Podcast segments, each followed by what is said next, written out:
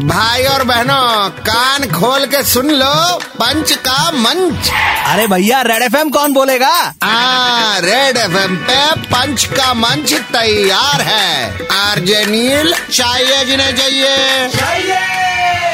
हम यहाँ पे टीवी शोज़ बनाते हैं सावधान इंडिया। हाँ? लेकिन न्यूजीलैंड वाकई में सावधान है इंडिया से ज़्यादा। Really really? कैसे? सावधान न्यूजीलैंड न्यूजीलैंड में एक कोविड केस निकला और लॉकडाउन कर दिया उन्होंने। बापरे ये तो कुछ ज्यादा ही सावधान लग रहे हो लोग वही तो न्यूजीलैंड में एक कोविड केस निकला और लॉकडाउन कर दिया उन्होंने यहाँ तो एक का सौ सौ का लाख होता है फिर लोग लगते हैं रोने हम लोग बड़ा सोचते हैं हॉस्पिटल के बाहर जब तक लाइन नहीं लगेगी तब तक लॉकडाउन यहाँ पे नहीं होने वाला কেউ একটা শুনছে তোর কথা জানিস তো खैर हम तो बीस हजार केसेस में भी चालू हैं इम्यूनिटी पे हमें है भरोसा। और बचपन में ना मिट्टी खाया हम लोगों ने इमली ये तो कुछ भी नहीं है। वही तो कह रहे हैं कि हम तो बीस हज़ार केसेस में भी चालू हैं। इम्यूनिटी पे हमें है भरोसा।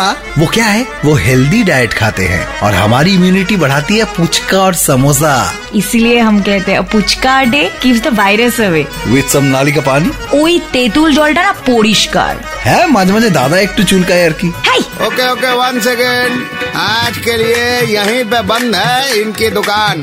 कल वापस आएँगे लेकर मोर जहरीला सामान। तब तक 93.5 रेड एफएम बजाते रहो।